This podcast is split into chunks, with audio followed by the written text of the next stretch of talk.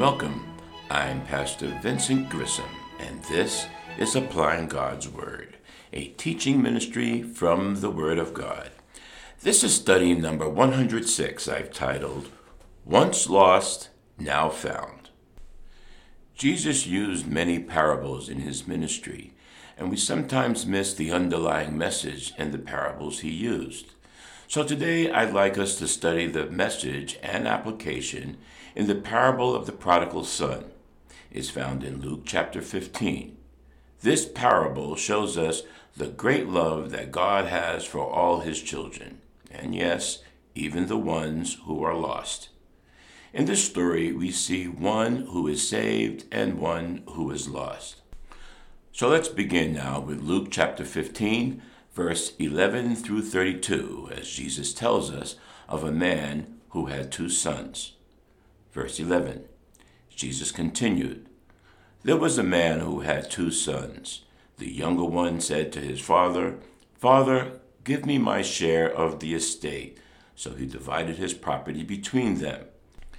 Not long after that, the younger son got together all he had, set off for a distant country, and there squandered his wealth in wild living. After he had spent everything, there was a severe famine in that whole country, and he began to be in need. So he went and hired himself out to a citizen of that country, who sent him to the fields to feed pigs. He longed to fill his stomach with the pods that the pigs were eating, but no one gave him anything.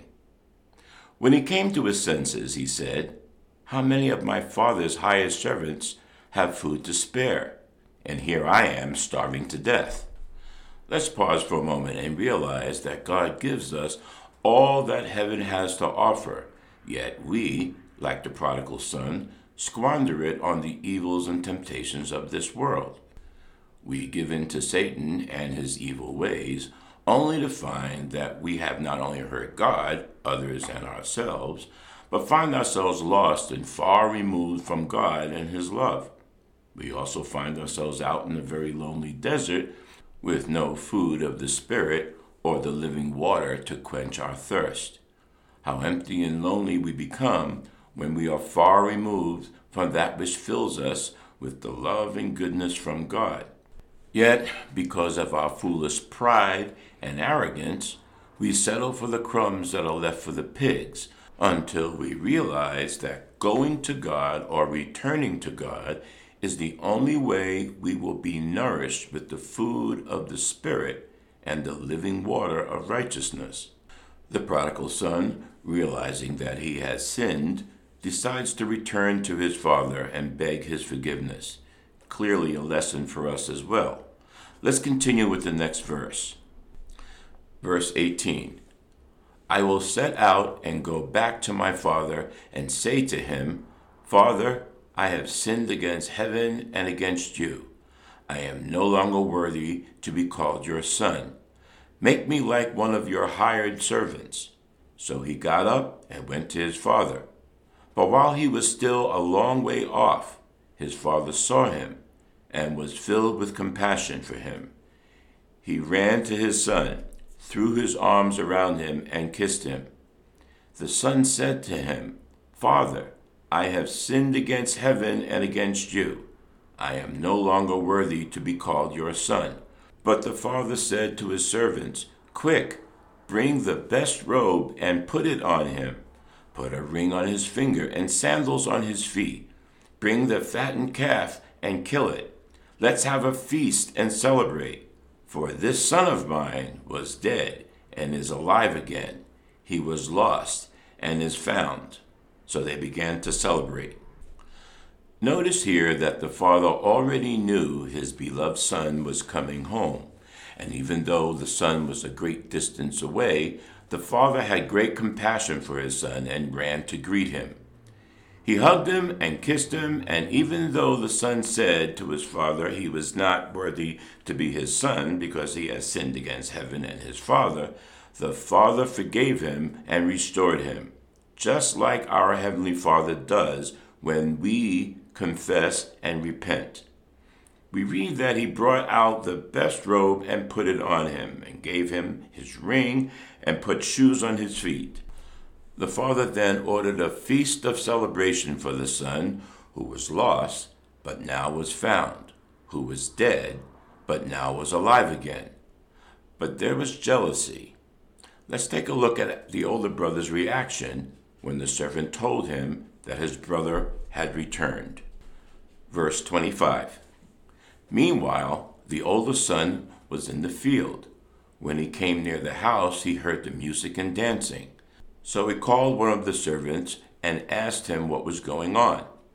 Your brother has come, he replied, and your father has killed the fattened calf because he has made it back safe and sound.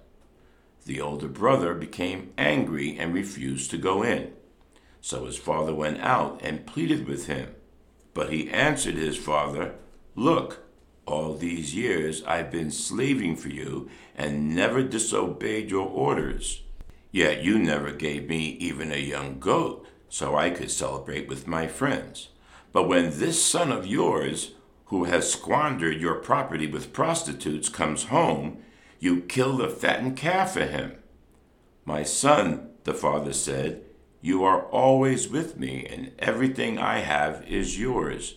But we had to celebrate and be glad because this brother of yours was dead and is alive again. He was lost and is found.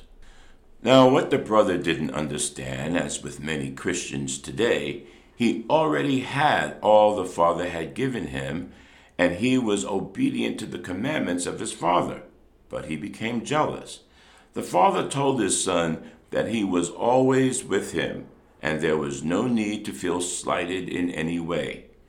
We need not be like the older brother, judging one by their past sins.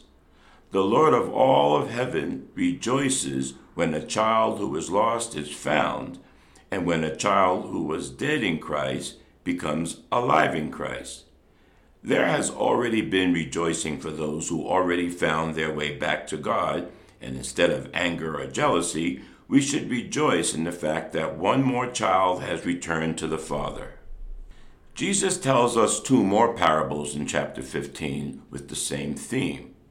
In verses 1 through 7, Jesus talks about lost sheep.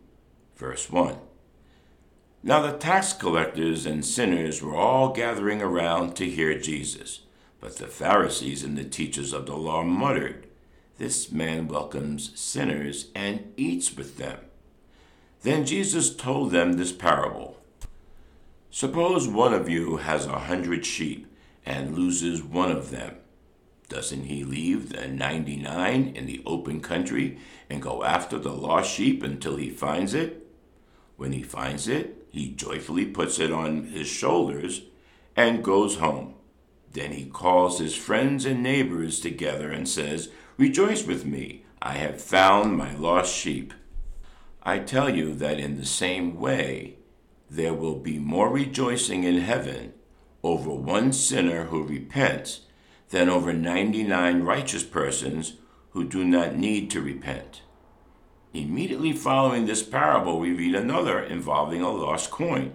In verse 8 through 10, we read, Or suppose a woman has 10 silver coins and loses one.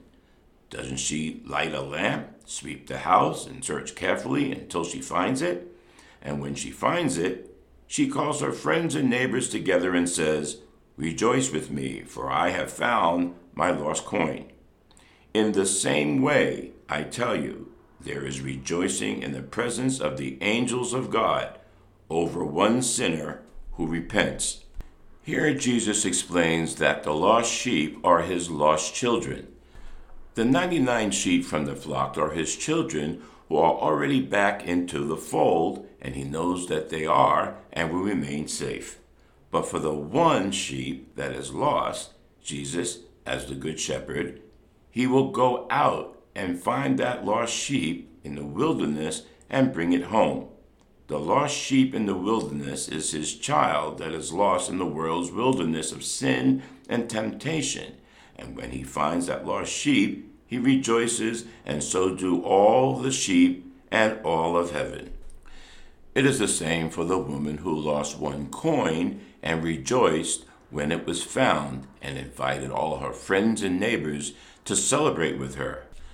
So instead of sitting back after we are saved and doing little or nothing, we should be actively working with Jesus to gather all his lost sheep back into the fold. God showed us his great love for all his children, saint and sinner alike. Should we not do the same? God rejoices when the one who was dead is now alive. We should rejoice in that too. Let me leave you with this thought. The saved have no need of being saved again, but the lost need to be rescued and returned to the Good Shepherd, Jesus Christ. We should not be like the Pharisees or the teachers of the law, thinking them not worthy. It isn't our duty to judge by any sin in their past.